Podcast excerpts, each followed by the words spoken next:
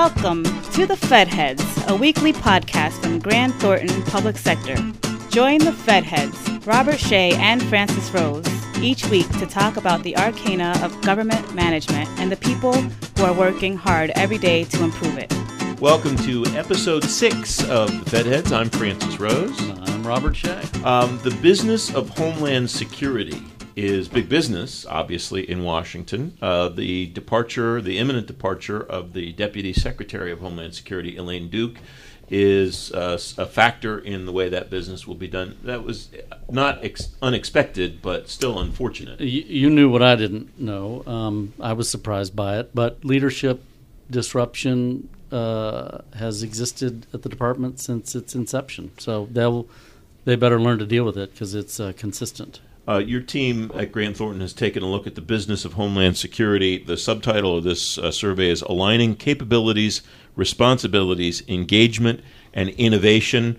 And to talk about it, uh, happy to welcome David Hahn, Director of Grant Thornton. Nice to see you. Thanks for coming in. Thank you, Francis. Happy to be here. And Marc Pearl is the President and CEO of the Homeland Security and Defense Business Council. Marc, nice to see you as well. You as well. Thanks for Thank coming you. in. Um, uh, David, what essentially is the gist of the survey? Why does Grant Thornton do it every year, and what do you hope people will learn from it? Well, we took on this, it's a five year survey, uh, Francis, that started uh, two years ago. And each year, we our, our goal is to go out and basically look at, at the at the progress of the, the, the, Homeland Security enterprise. And when we speak to the enterprise, it's not only the Department of Homeland Security, but it's uh, across the government agencies that have roles in the larger Homeland Security enterprise. Uh, as well as not just government, but state and local governments, our global partners, uh, industry, uh, and certainly the, the citizenry as a whole. But the particular industry, that being what we call the Homeland Security industrial base, is made up of the firms that provide direct support to the Department of Homeland Security and the other agencies in this Homeland Security enterprise endeavor. And so we want to we want to work uh, with the council uh, on behalf of the council to, to look at the progress we're making towards achieving the goals of Homeland Security, uh, how the department and the other agencies are working together, and internally how they're working as a team, uh, and, and where can industry fit in that process? How can we add? How can we support? Uh, how can that relationship be enhanced and improved? And that's really what the survey is about, is to try to seek that on an annual basis over a five-year period of time so we can measure progress. Marc, David used a term that I think is important to highlight that I saw as an acronym throughout this survey, and that's HSE, the Homeland Security Enterprise it strikes me that we're looking at this now with using terms like industrial base surrounding homeland security. Finally, after 16 years of the agency existing? Uh, this is the 15th anniversary in March 1. Okay, so uh, we're to a point now where we're thinking about Homeland Security as an enterprise the same way that we have historically thought about national defense as an enterprise. Am I on the right track? No, you are on the right track, and not many people embrace that yet. When the council started talking about the enterprise as part of this uh, project uh going back, um, when you looked at the DHS website and looked under enterprise, it was the enterprise was defined as w- the components within DHS. Mm-hmm. Um, I specifically said that we needed to break down, doesn't exist, the four walls of DHS. Uh, someday they may have a headquarters, uh, but that's another, that's for another podcast. Uh, but the context is um, a recognition that there are many parts of that the national security component does recognize that. It's not just DOD, mm-hmm. it's CIA, et cetera, et cetera. Um, we see it as State Department, HHS, uh, obviously DOJ, FBI, ATF, um, and beyond that. Um, but what was not recognized as well, and even embraced by the companies that we can say can comprise the Homeland Industrial Base, was this willingness to embrace the concept of being part of an HSIB. Mm-hmm. Um, and that's difficult because in World War post World War II, when the when in essence the defense industrial base was created, it was because government wanted to make sure that the, the factories that were building cars could one day be you know build tanks and and those companies that were building commercial airliners could build fighter jets etc um, if grant thornton walks away from a contract there's nobody there. It's not like there's nobody else around to do it. It is much more of a competitive Careful, environment. Um, I did say well. I said can do it. Feel that they can do it. So the concept was getting both, uh, and that's why alignment is so important. As we were doing this year's survey, uh, we want we worked through with Grant Thornton the idea that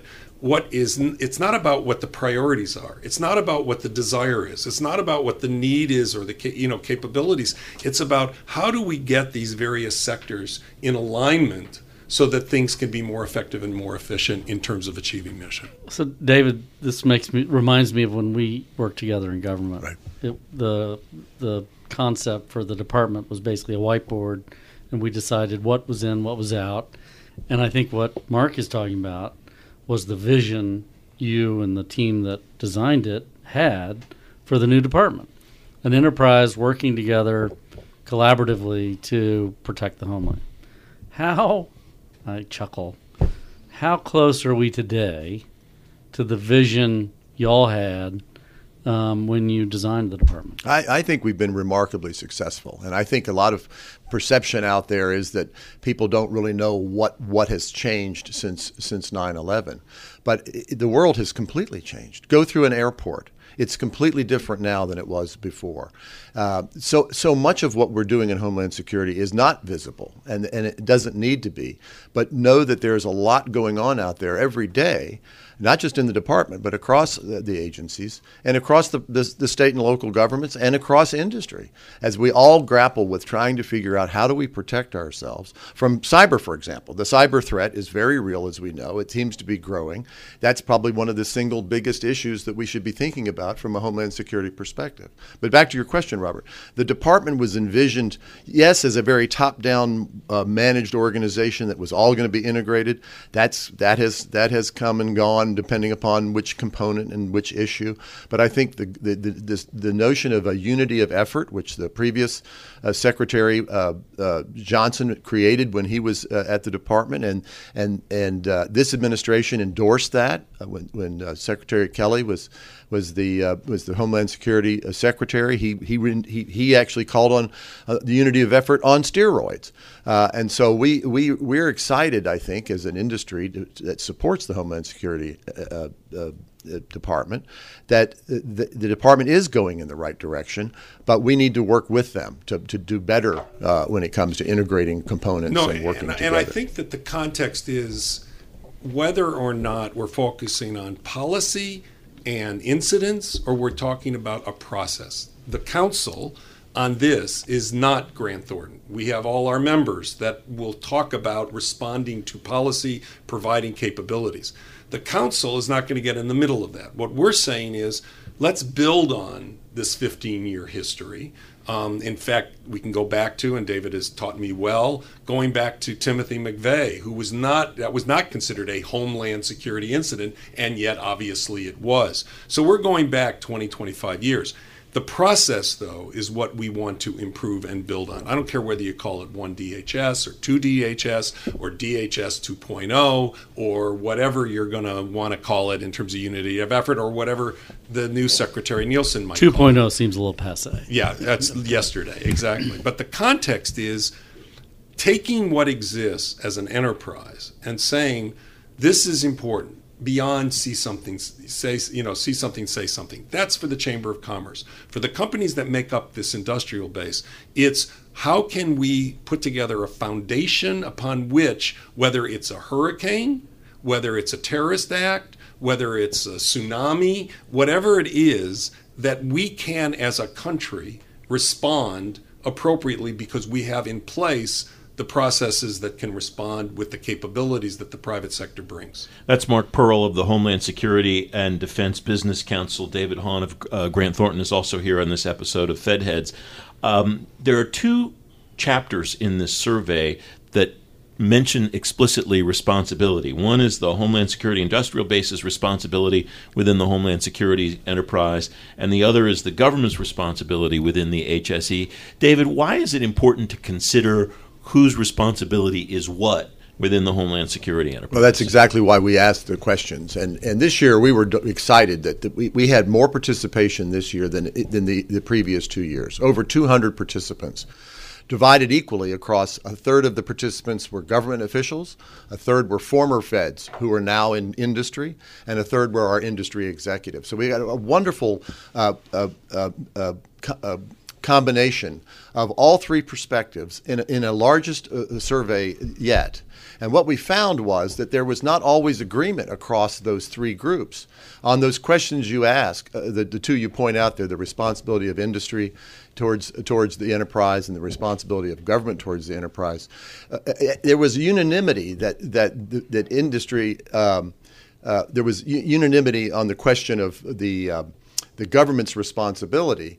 Uh, there, though, there was concern on everybody's part that the current environment doesn't necessarily uh, allow for industry to provide the kinds of support that, that it wants to, and that the acquisition process is, is, is principally uh, the focus of a lot of the, the issues about how do we engage and engage better. On the issue of, of uh, industry responsibility, we found something quite, quite startling, and that was that there was a divergence of views that those industry folks and, and former feds in industry felt that that, uh, that that the industry is exercising its appropriate responsibilities towards towards the department and towards the enterprise. And yet on the on the government's side, they, they were less less confident about that. And about 45 percent, uh, 44 percent uh, were undecided as to whether or not industry was actually in, in, carrying out its responsibilities. And so that is an area that we acknowledge we need to do more work, working with our government uh, colleagues and our industry colleagues and our former feds that are sort of in the middle about how do we bring these these these, these parties together and, and really and really put it on the table. So how do you measure that? Is it just an impression or do we right. have data on that? No, there is not. There, that's where we need to get to.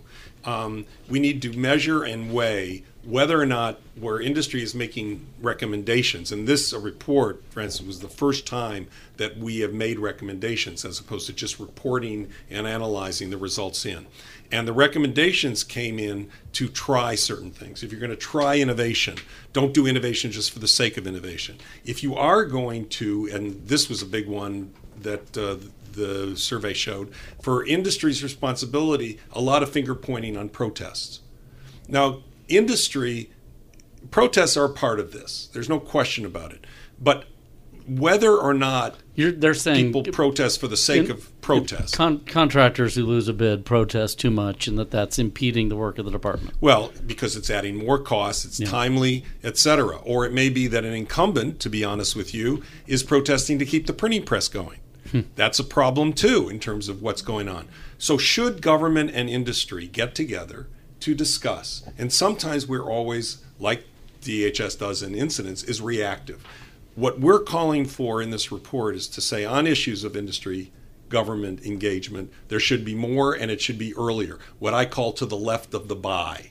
Uh, Chip Fulghum uh, is also, uh, who is the you know the DUSM, has talked about that. Can we get together before the RFI? Secondly, how do we deal with things like protests and debriefs? government thinks of a debrief as a way to, for industry to get a nugget of information so that it can protest. How do we change that mentality so that we're at, we're really asking for a debrief so we can do better the next time? Mm-hmm. And thirdly is is that while there's a lot of innovation, the word is going around. You either default to technology, let's get innovative technology in there, as opposed to seeing what a company like Grant Thornton brings in is innovative processes. Have you tried a new way of thinking about attacking it? Those are things that we want to be part of. And that is why the survey exists. Doesn't do it, it's by gut right now. You're absolutely right, Robert. But the question is, can we within with government work out these measurements so that we can make change in behavior, not in regulation and not in legislation, but can we change behavior? uh, risk of, of, of, you know aversion. There's a whole risk aversion. There's a risk of innovation, a risk of failure. Can we tap that down in a way that that it's viewed upon as successful as opposed to a failure? We're starting to run out of time, and I want to get to the recommendations in a moment. But before I do, Bruce uh, or Marc, I just want to point out that everything that you mentioned there, all three of those challenges, are all exactly the same challenges in exactly the same context that the Defense Department and the defense industrial base have.